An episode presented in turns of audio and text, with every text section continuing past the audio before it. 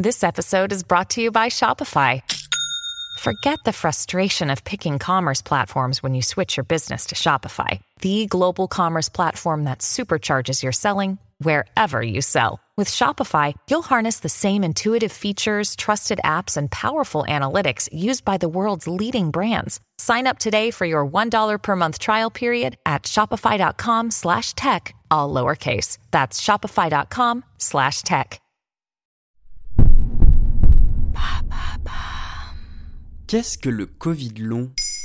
Merci d'avoir posé la question. Exceptionnellement pour cet épisode, nous allons nous mettre du côté de l'usage et employer Covid au masculin. Covid long est un terme créé d'abord par un collectif de patients infectés par le coronavirus après avoir vécu pendant des semaines voire des mois avec certains symptômes persistants de la maladie. Ce Covid est protéiforme et il est généralement multisymptomatique. Ces symptômes peuvent se caractériser par une fatigue persistante, des troubles de la vision ou du sommeil, mais également de lourds problèmes respiratoires, et ce, des mois après avoir été infecté par le coronavirus. J'ai eu euh, au début du mal à me laver les cheveux parce qu'il fallait garder les bras en l'air. Et puis du mal à prendre la bouilloire pour me servir un thé. Et puis euh, du mal à rester euh, debout longtemps. Jusqu'alors, autorités et médecins n'y avaient pas encore accordé une grande attention, mais grâce à la mobilisation de plusieurs associations de patients, l'Assemblée nationale a adopté mercredi 17 février une résolution reconnaissant les personnes souffrant de symptômes prolongés de la Covid-19. Cependant, les dispositifs de couverture sociale restent encore à définir. Et elle concerne beaucoup de personnes, cette forme de la maladie?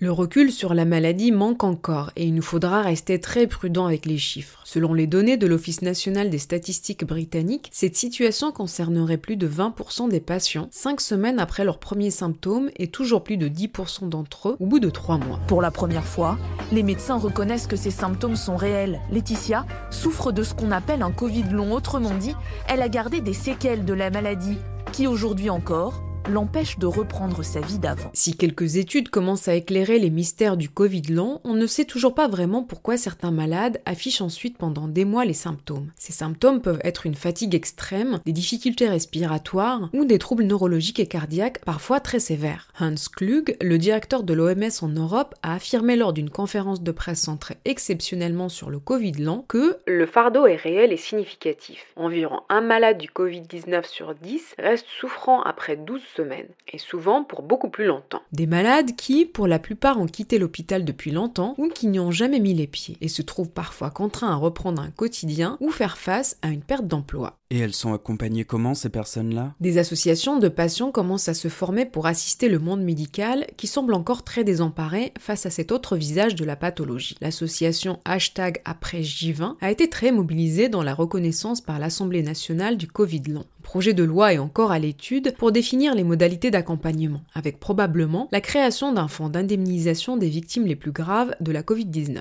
Ce texte veut faciliter la reconnaissance en tant que maladie professionnelle lorsque l'on a été contaminé et que l'on a un Covid long au travail. Mais on reste loin de la reconnaissance du Covid long en affection de longue durée, les fameux ALD. Une demande que plaide d'ailleurs l'association hashtag après J20. Cette reconnaissance permettrait le remboursement à 100% des soins. Il revient au ministère de la Santé de la haute autorité de santé sur cette question, puis, en cas d'avis favorable, de modifier par décret la liste officielle des ALD, qui ne compte à ce jour que 30 pathologies. En attendant, il faudrait éviter de tomber dans l'isolement qui peut générer mal-être et dépression. Le stress post-traumatique lié à cette maladie qui dure est réel. Il ne faut pas hésiter à solliciter de l'aide et de l'accompagnement, pourquoi pas via les associations de malades pour ne pas traverser seul cette période qui demande aussi une grande endurance mentale. Voilà ce qu'est le Covid long.